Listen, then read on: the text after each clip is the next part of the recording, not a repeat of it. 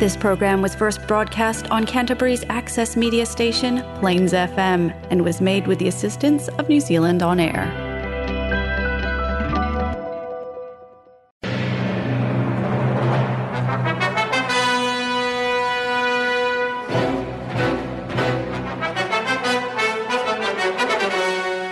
باقي من الزمن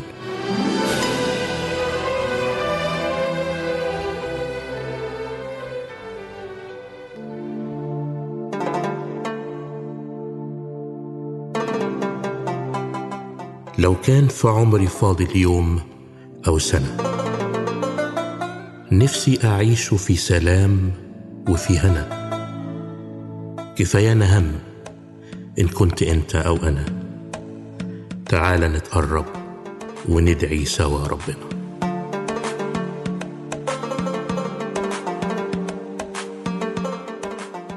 باقي من الزمن برنامج مسيحي باللغة العربية والفارسية. يعده ويقدمه بطرس مورجان. باقي من الزمن إبحار في قلب الزمن يأخذنا إلى بحار المعرفة الكتابية والروحية. فقرات ممتعة عظات ترانيم موضوعات تهمك ودراما إذاعية في باقي من الزمن. فابقى معنا.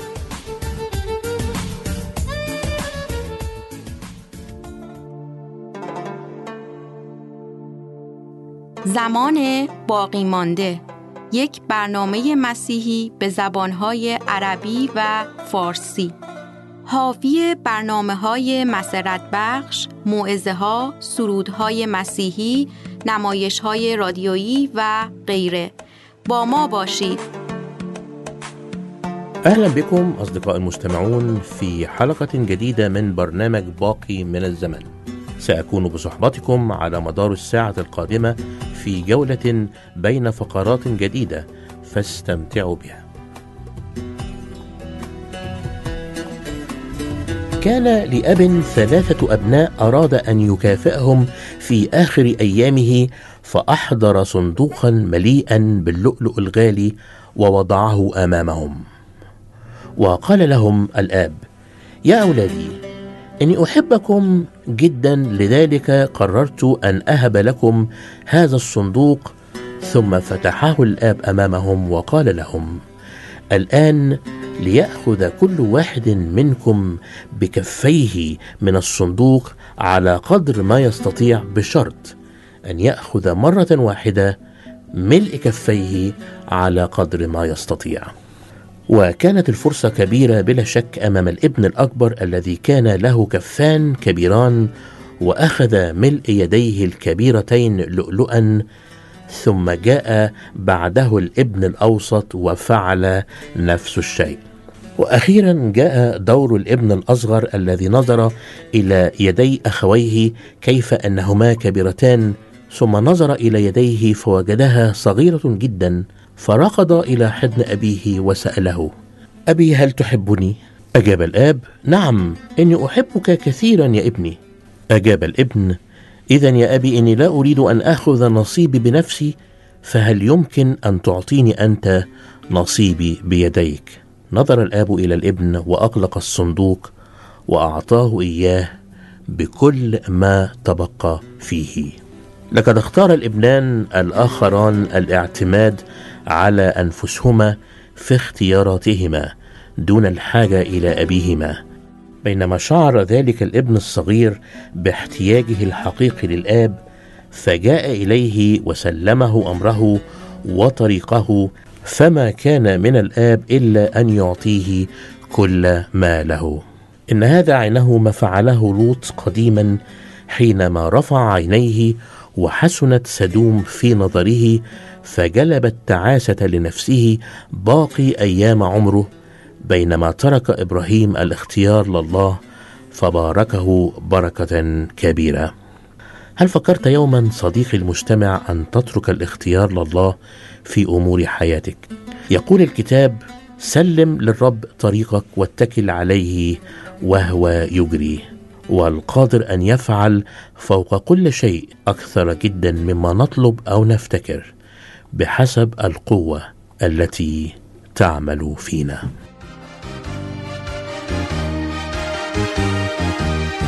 سلمت أمري في يديك وإنني راض وصابر. راض بما يرضيك ربي مخلصي راض وشاكر. سلمت أمري في يديك وإنني راض وصابر. راض بما يرضيك للنهاية راض وشاكر راض وشاكر.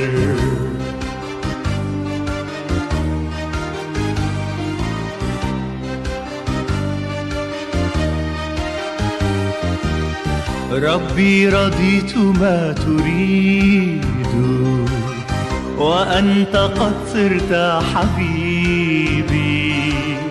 أريتني الحب العجيب بموتك فوق الصليب. ربي رضيت ما تريد وأنت قد صرت حبيبي. أريتني الحب العجيب باديا فوق الصليب فوق الصليب.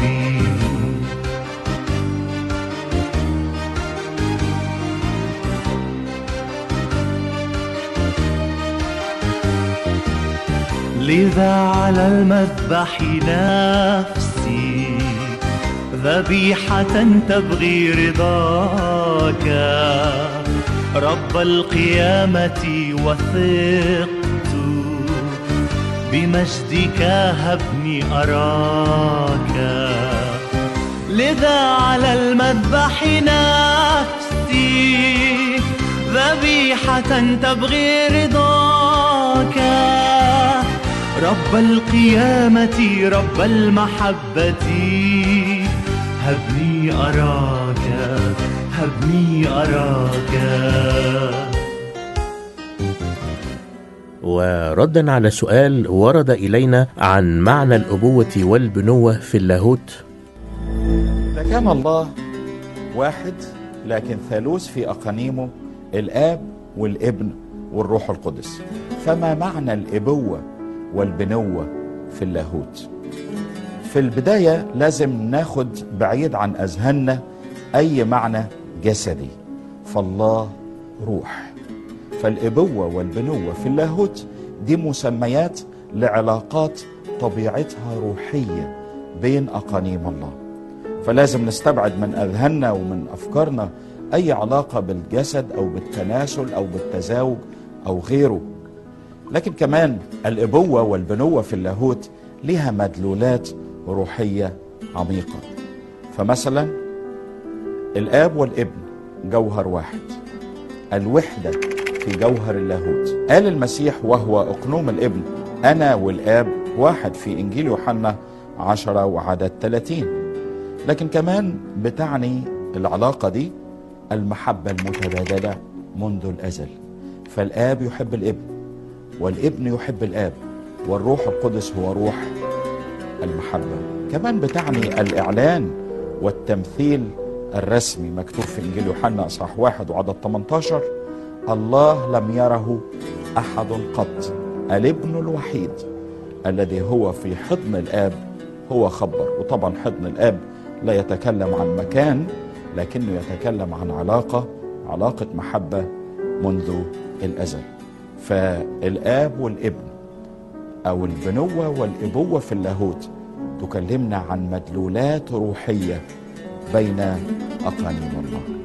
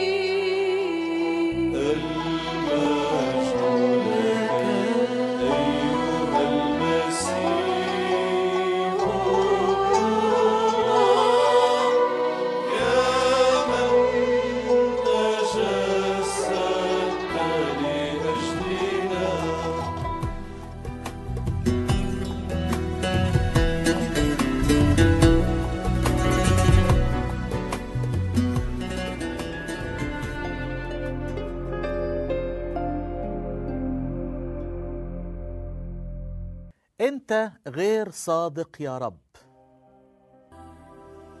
ده مش رايي أنا. ده ربنا بيقول لكل واحد أنت مش بتصدق كلامي يمكن تستغرب جدا من العبارة ديت لكن دي عبارة قالها الرسول يوحنا في الأصحاح الخامس من رساله الأولى. من لا يصدق الله فقد جعله كاذب ربنا عايز يهمس همسة جديدة في قلبي وقلبك. يقول لك حاسب لما مش لما ما تعرفش كلامي لكن لما ما بتصدقش مواعيدي وتقتنع بيها وتعيش فيها كأنك بتقول لربنا أنت مش صادق يا رب. احبائي ربنا عايز يهمس همسة جديدة النهاردة في قلبي وقلبك. اسمع القصة اللي حصلت في يوم من الأيام. راح مبشر مسيحي رائع يكلم الضابط أنتوني ويقول له المسيح مات لأجلك على الصليب وعايز يخلصك من خطاياك واستعبادك للخمر والمسكرات. الضابط بص للمبشر وقال له آسف ما أقدرش أقتنع بكلامك ده أبدا. أخونا المبشر فتح الكتاب المقدس وقال له أنا عندي آية حلوة في الكتاب بتقول لك كده. بتقول ابن الله الذي أحبني وأسلم نفسه لأجلي. وجاب له آية جميلة جدا في يوحنا 3 16 هكذا أحب الله العالم حتى بذل ابنه الوحيد لكي لا يهلك كل من يؤمن به بل تكون له الحياة الأبدية. الضابط السكير أحبائي بص لأنتوني وقال له كلام تقول ده تهريج. أنا راجل سكير وراجل بتاع مخدرات وراجل ليا علاقات نجسة. أنا لا أصدق أبدا أن الله يحب واحد زي حالتي مبشر بص لأنتوني الضابط وقال له أنت بتشتغل فين؟ قال له بشتغل ضابط محارب في الجيش بقى لي 21 سنة. قال له لا أصدق كلامك. أنت بتكذب. طبعا الضابط انفعل وزعل قوي قال له دقيقة واحدة. وجاب له شهادة من العسكرية بتقول إن دوت ضابط معترف بيه ومحارب. وقال له شوف ادي الشهادة هي هي بقدم لك شهادة صادقة من الجيش بتاعي.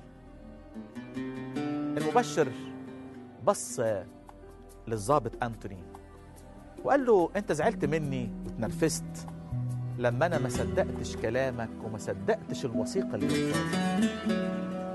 إزاي ربنا ما يزعلش منك؟ هو بعت لك وثيقة في كلمة الله بيقول لك أنا بحبك. وبيقول لك أنا مت لأجلك. إخواتي الأحباء دي الهمسة اللي ربنا عايز يلمس بيها في قلبنا النهاردة. بعت لنا وثيقة وبعت لنا شهادة. شهادة عن محبته وشهادة عن نعمته وشهادة عن معيته معانا في كلمة الله. بس عايز أقول لحضرتك ولحضرتك هناك خطورة كبيرة جدا. حين لا تصدق مواعيد الله. مش بقول مش بتصدقها بعقلك. مش بقول إنك ما تعرفش ترددها في الاجتماع والكنيسة. لكن أقول حينما لا تقتنع وتعيش بيها في حياتك. هناك خطورة كبيرة جدا على حياتي وعلى حياتك حينما لا تصدق كلام الله. حينما لا تقتنع بحياة عملية إن ربنا قال لك الكلام دوت ليك أنت شخصيا. يا ترى تحب تعرف إيه الخطورة اللي على حياتك لما ما تصدقش كلام الله وتقتنع به في حياتك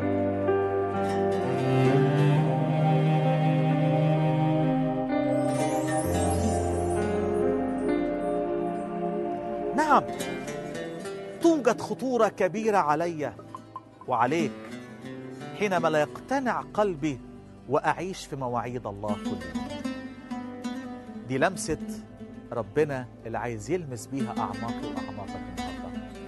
يا من لا تصدق الله. يمكن بفمك عمال تردد المواعيد الكتابية لكن خايف. يمكن بتقول الآيات اللي بتعرفها لكن غير مطمئن. هناك خطورة. لكن هناك بركة كبيرة حينما تقتنع وحينما تصدق كلام الله. الخطورة الأولانية أنت تجعل الله ومين فينا يقدر أحبائي الأفاضل يقول لربنا حاشا أنت كاذب. رسول يوحنا بيقول كده فرسالته الأولى أصح خمسة وعدد عشرة من لا يصدق الله فقد جعله كاذبا لأنه لم يؤمن بالشهادة التي قد شهد بها الله عن ابنه. وهذه هي الشهادة إن الله أعطانا حياة أبدية وهذه الحياة هي في ابنه. أشجعك بلمسة ربنا لقلبك وبهمسته لودنك أن تصدق الله الذي قال أنه يحبك. وبذل ابنه يسوع المسيح على عود الصليب لأجلي ولأجلك. آه حين لما تقتنع بهذا الأمر وتعيش بحياته في حياتك وحياتي العملية تقدر ترنم مع المرنم اللي قال نفسي تغني يا مخلصي ما أعظمك ما أعظمك. لكن هناك خطورة أخرى كمان. يقول عنها الرسول يعقوب في الأصحاح الأولاني بتاعه إنه اللي يجي ويطلب وهو غير مصدق الله وهو مرتاب متشكك يعني يشبه موجا من البحر تخبطه الأمواج. لا أظن أن هذا الإنسان ينال شيئا من عند الرب. واحد بيجي عمال يصلي يا رب! أنا عايزك تخلصني عايزك تسامحني عايزك ترحمني عايزك تكون معايا لكن مش مقتنع. وعلى فكرة لمسة ربنا ليك النهاردة بيقول لك لو مش مقتنع أو متشكك جه واحد للمسيح مرة وقال له أؤمن يا سيد فأعن عدم إيماني يا رب اديني إيمان. اديني ثقة النهاردة رغم الحروب والمخاوف والاضطرابات والقلق والأعداء. أثق يا سيد في كلامك. أؤمن فأعن عدم لكن في خطورة ثالثة كمان. مرة زمان أيام أليشع في العهد القديم كان في مجاعة. وربنا بعت أليشع يقول لهم بكرة هيبقى في دقيق هيبقى في أكل هيبقى في طعام. العسكري اللي واقف جنب الملك قال له إزاي الكلام اللي بتقوله دوت يا عم؟ هو ربنا هيفتح قوة في السماء وينزل منها أكل كيف يكون هذا الأمر؟ أليشع بص الراجل اللي مش واثق في كلام الله. وقال له سوف ترى بعينك لكن لا تأكل. منه لكن خلونا خلونا النهاردة نسمع لمسة وهمسة ربنا لينا. هو بيقول لك عايزك يا ابني صدق فيا. عايزك تعيش مقتنع بوعودي. وتثق إن أنا أفعل.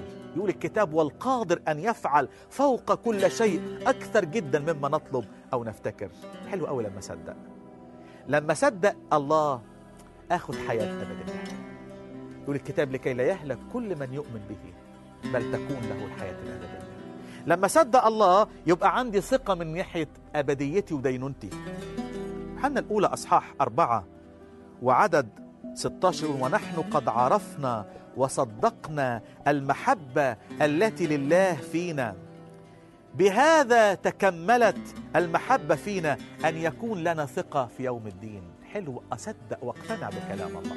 لما صدق واقتنع بكلام الله أحبائي أعيش في سلام يقول الكتاب بسلامة أضطجع. بل أيضا أنام لأنك أنت يا رب منفردا في طمأنينة تسكنني. أحبائي بصلي من كل قلبي أن تكون همسته وصلت لودننا ولمسته وصلت لقلبنا. وإلى أن نلتقي في همسة ولمسة جديدة الرب معكم تمر السنين تفضل امين يا ربي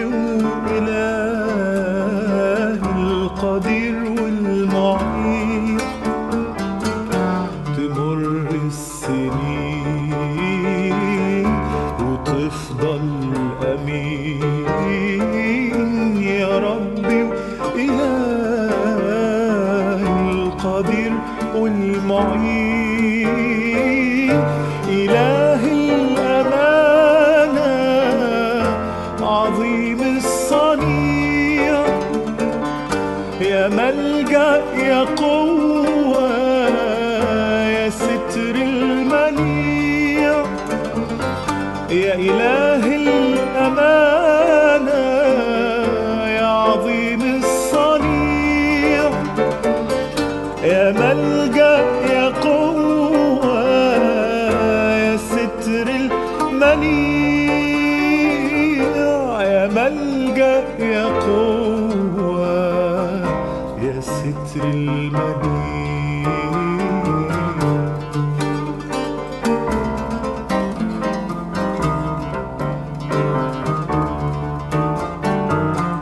দিনিল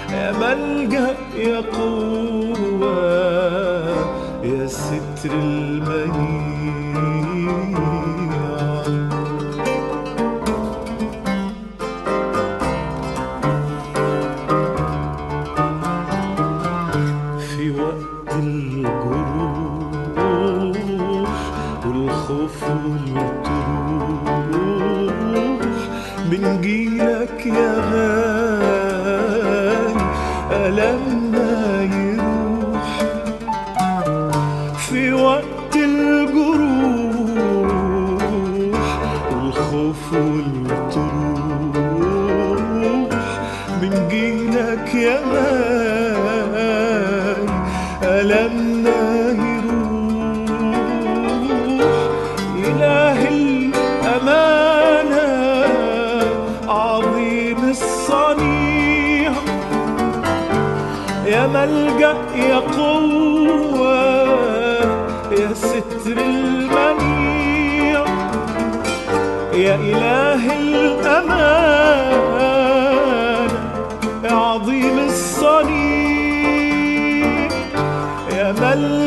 يا قوة يا ستر المنيع. يا ملجأ يا قوة يا ستر المنيع.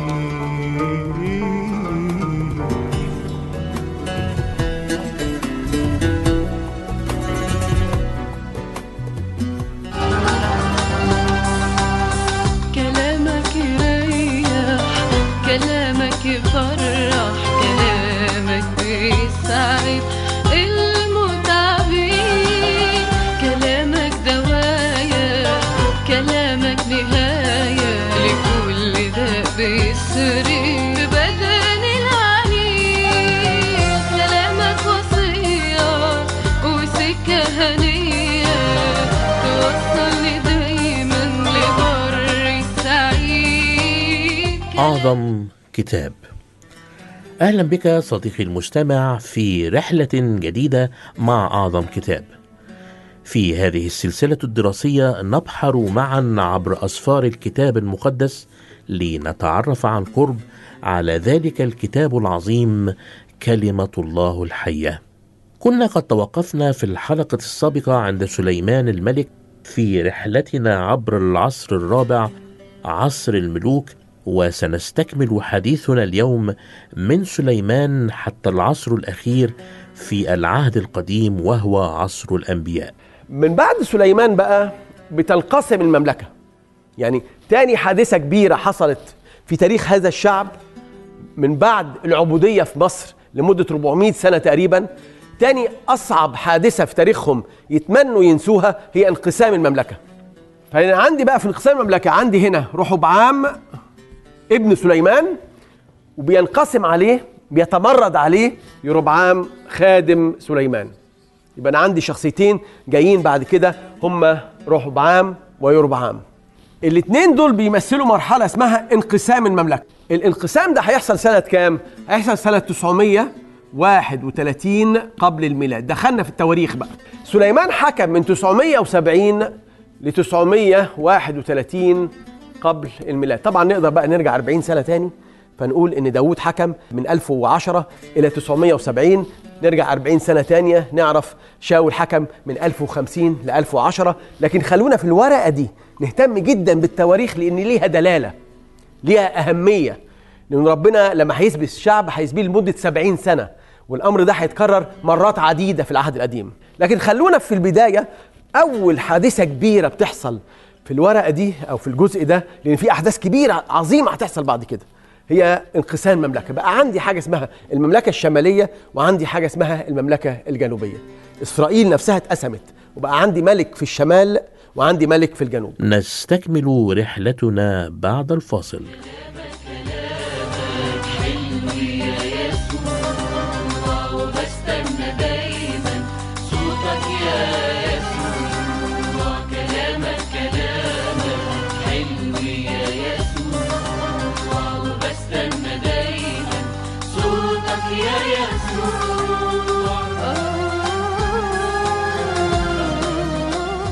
من بعد رحبعام ويربعام بقى هنبتدي ندخل في تفاصيل شوية.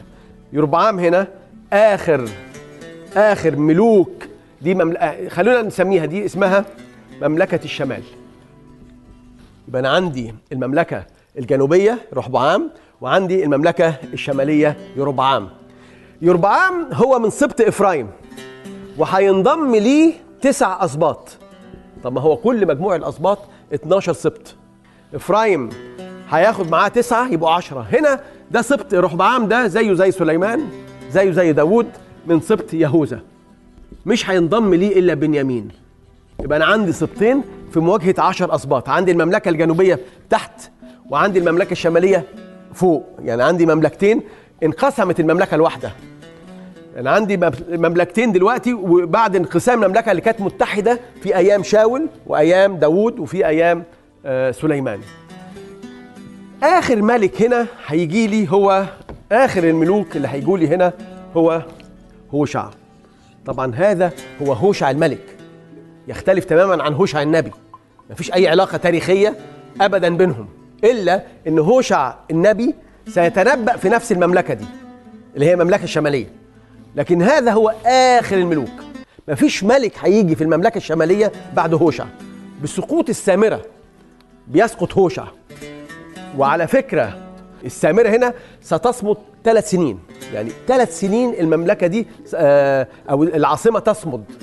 بسقوط العاصمة في أي دولة بسقوط العاصمة بتسقط البلد أو الدولة. سقوط العاصمة هي آخر نقطة قوية في أي مملكة. وبسقوطها تسقط المملكة. فحصل بعد كده اللي إحنا بنسميه السبي الأول. لأن أنا عندي سبي تاني هيجي هنا. السبي الأول هيجي من أشور إلى إسرائيل في الشمال. السبي الثاني اللي هنتكلم عنه بعد شوية هيجي من بابل هنا يجي على الجنوب. الشمال هيجي على الشمال الجنوب هيجي على الجنوب. وإلى هنا نأتي صديقي المستمع إلى ختام رحلة اليوم وإلى لقاء جديد ورحلة جديدة عبر أعظم كتاب في الأسبوع المقبل بمعونة الرب.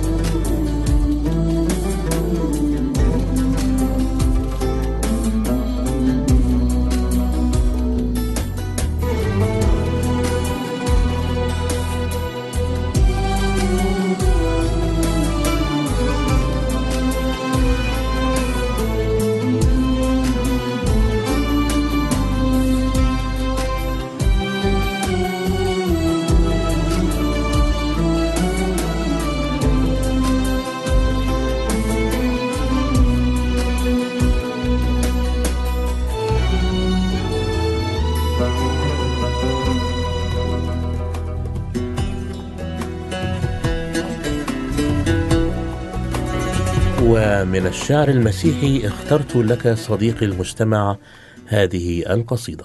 الريح تهز شواشي النخل بس الجبل يفضل ثابت. الموجة هدت كوم الرمل لكن مع المركب خابت. وأنا أنا زي كوم الرمل ضعيف بتشيلني موجة وترميني وتهزني صورة إعلان ومكان ما رايحة توديني. أنا نفسي أكون ثابت واصمد أنا نفسي أكون ثابت واصمد وأقدر أقاوم في الأمواج وأعيش على مبدأ ثابت عارف طريقي وفيه منهاج. مش عايز أعيش من غير مبدأ. عايم في بحر ملوش شطآن عايز أعيش جوه حدودي وأكون على الدفة الربان يا رب ثبتني في حقك. دي الريح الشديدة بتأذيني. وأنا هتسند على مين غيرك؟ مين غيرك انت يقويني يا رب. وبهذا نأتي صديقي المستمع إلى نهاية الفقرات باللغة العربية وسنستكمل البرنامج باللغة الفارسية.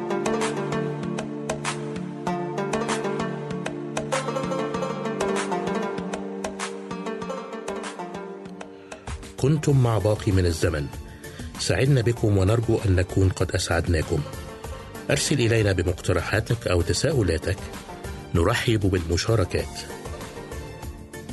يمكنك الاتصال بمقدم البرنامج بطرس مورجان على تليفون 021 189 3886 أو أرسل لنا على بريدنا الإلكتروني radio.arabic at extra.co.nz والرب معكم.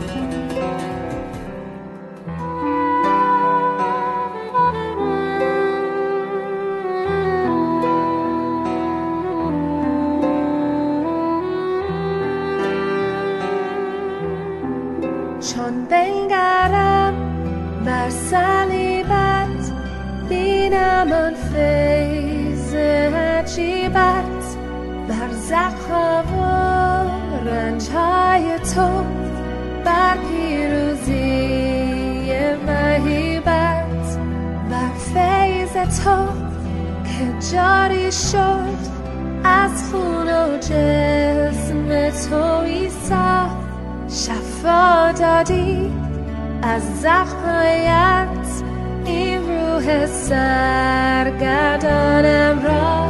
صلیب تو تخت تو شد.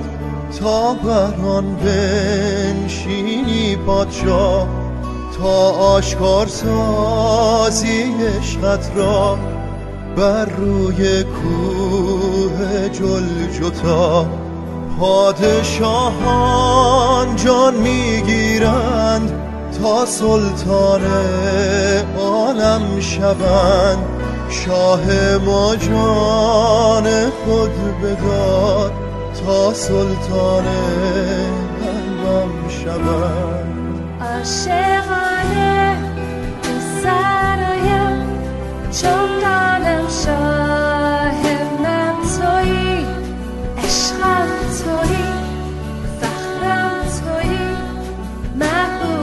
سلطانم تویی. برتر ز هر قدرت تویی. اول تویی آخر تویی. نور تاریکی.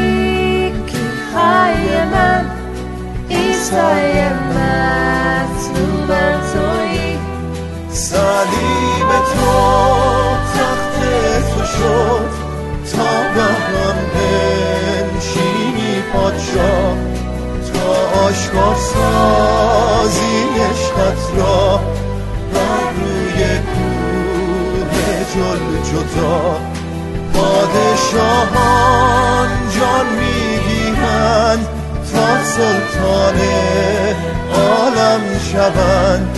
شاه ما جان خود بداد تا سلطان قلبم شود. صلیب تو تخت تو شد تا بر آن بنشینی پادشاه. تا آشکار سازی عشقت را بر روی کوه جلجتا.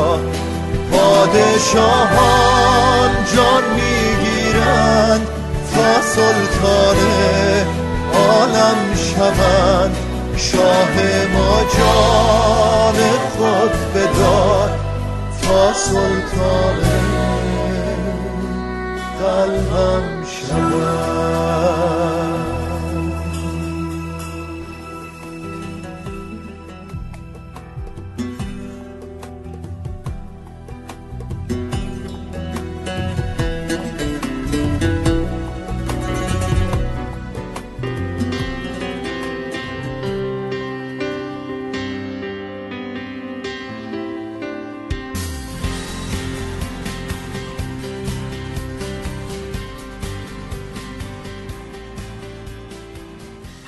عاشقانه خدا برای ما از دوازدهمین کتاب عهد عتیق دوم پادشاهان امروز چی می‌تونه باشه؟ از این کتاب تاریخی در تورات کتابی که داره داستان سقوط و نابودی قوم اسرائیل رو برای ما تعریف می‌کنه. چه درسایی امروز ما می‌تونیم برای زندگی خودمون از این کتاب یاد بگیریم؟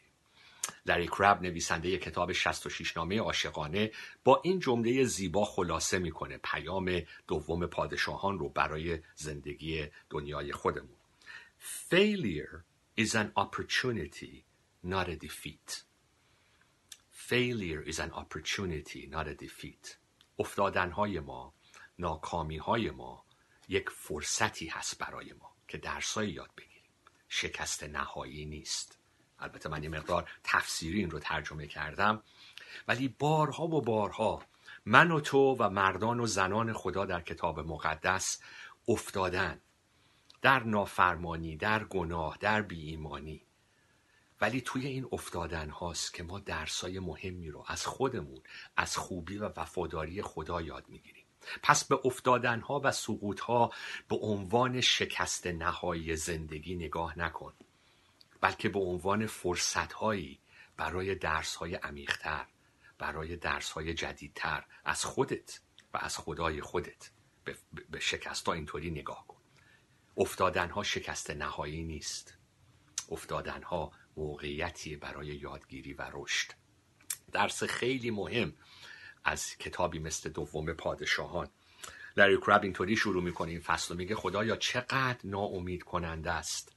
می‌بینیم افرادی مثل داوود که در اوج موفقیت و خدمت به تو در گناه افتادن. سلیمان در اوج قدرت و موفقیت توی گناه افتاد. بارها و بارها می‌بینیم مردان و زنانی که بلند میشن اراده تو رو دنبال می‌کنن ولی دوباره میفتن به خاطر وسوسه به خاطر گناه به خاطر شک و نافرمانی از احکام و اراده خدا. چقدر تو زندگی های خودمون این واقعیت این چرخه رو می‌بینیم.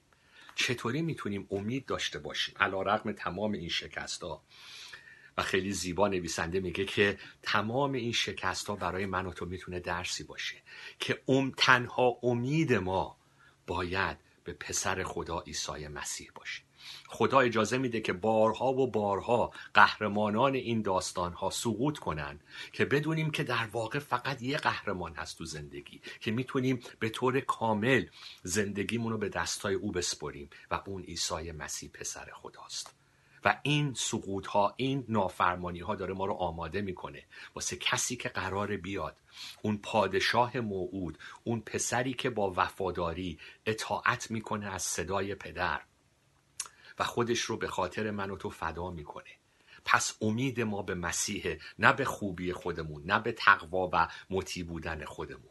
امید ما به شرایط نیست امید ما به دیگران نیست. امید ما به عیسی مسیح پسر خداست. این پادشاه موعود که از نسل داوود اومد تا حاکمیت خدا رو برقرار کنه. خیلی زیبا لری کراب صحبت رو جلو می‌بره. میگه تا زمانی که به آخر خطت نرسیدی به طور درست هم یاد نمی‌گیری که توکلت به تنها صخره نجات باشه که عیسی مسیحه و یکی از حقایق بزرگ دوم پادشاهان اینه که گناه نیروی گناه نیروی شر و شریر فقط در بین افراد غیر غیری نیست. اونایی که از خودی نیستن اونایی که اسرائیلی نیستن اونایی که متعلق به قوم خدا نیستن.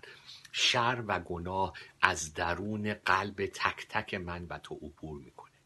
خیلی وقتا مسیحیا فکر می‌کنن که ما مسیحی ها همه خوبیم و همه مطیعیم و مشکل دنیا غیر ایماندارانی هستن که دارن اینقدر توی دنیا گناه و شر به وجود میارن. نه. اون نیروی شر و گناه نیروی نافرمانی اون نیرو در قلب من و تو هم هست. از درون افکار من و تو احساسات من و تو زندگی من و تو هم گذشته و باید حواسمون باشه. که تمرکز ما فقط به بیرون نباشه بلکه به درون قلب خودمون به درون شخصیت خودمون. و اینکه ادامه میده. لری کراب میگه که نق خدا داره اینو به ما میگه که من نقشه‌م رو دارم در شرایط خوب و بد در تاریخ و در زندگی جلو می‌برم. اولین و بزرگترین هدفت این نباش که شرایط عوض شه. اطرافیانت عوض شن. بله دعا بکن برای شرایط که به بهبودی حرکت بکنن. ولی بزرگترین انگیزه زندگی ما و هدف زندگی ما باید این باشه که خدا رو بهتر بشناسیم. اراده اون رو در هر شرایطی انجام بدیم.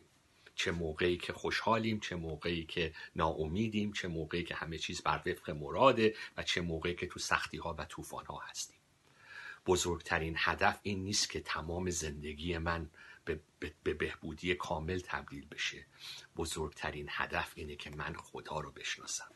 اراده اون رو تو زندگی اول بذارم. چه حالم خوب باشه چه حالم خوب نباشه. خیلی زیبا. حالا من همه صحبت ها رو تکرار نمی کنم ولی لری کراب اشاره می‌کنه که از موقعی که گناه در باغ عدن اومد انسان فکر کرده که بدون اینکه خدا رو تو زندگی اول بذاره می‌تونه خوشحال باشه می‌تونه موفق باشه می‌تونه خلاهای قلبش رو پر کنه. ولی واقعیت اینه که بدون اینکه خدا تو زندگی ما اول باشه ما هیچ وقت در آخر اون لذت و رضایت رو تجربه نمی کنیم. بله می‌بینیم که بعد از گناه در عدن تمام مردان و زنان خدا رو که خدا اونا رو انتخاب کرده بود بلند کرده بود شکست خوردن افتادن گناه کردن. ولی خدا با وفاداری داره کارش رو جلو می‌بره. نقشه‌ش رو جلو می‌بره. توی داستان دوم پادشاهان می‌بینیم که پادشاهان اه، قوم اسرائیل پادشاهان قوم های جنوب اسرائیل چه اونهایی که مطیع خدا بودن چه اونهایی که نافرمانی کردن همشون از خاندان داوود بودن. چون خدا به عهدش وفاداره. خدا به عهدش که از خاندان داوود پادشاهی خدا ادامه پیدا می‌کنه. علی‌رغم شکست ها و افتادن ها خدا با وفاداری داره نقشه‌ش رو جلو می‌بره. خدا وعده داده بود به داوود و خدا به وعده‌ش عمل می‌کنه. و حتی پادشاهانی که می‌بینیم که در عمق شرارت در عمق ظلمت و گناه زندگی کردند مثل منسا حتی وقتی اون به آخر خط خودش رسید توبه کرد. و خدا توبه اون رو پذیرفت. پس همیشه امید هست. افتادنهای ما شکست نهایی نیست. خدایی رو میپرستیم که به ما همیشه فرصت میده که توبه کنیم و به آغوش او بازگردیم. به یاد داشته باش. وقتی که داری دوم پادشاهان رو مرور می‌کنی. Evil is real and it is in you. گناه و شر واقعیه و این حضور گناه و شر در درون من و تو هست. ولی خدا نقشه داره. خدا وعده داده. خدا وفاداره. و خدا داره نقشش رو جلو می‌بره. حتی توی افتادنها توی بلند شدنها. و نقشش داره ما رو به طرف مسیح پسر خدا حرکت میده در این داستانهای عهد عتیق. امید من و تو به خودمون نباشه. امید من و تو به عیسی مسیحی باشه که می‌تونیم زندگیمون رو روی وعده هاش بنا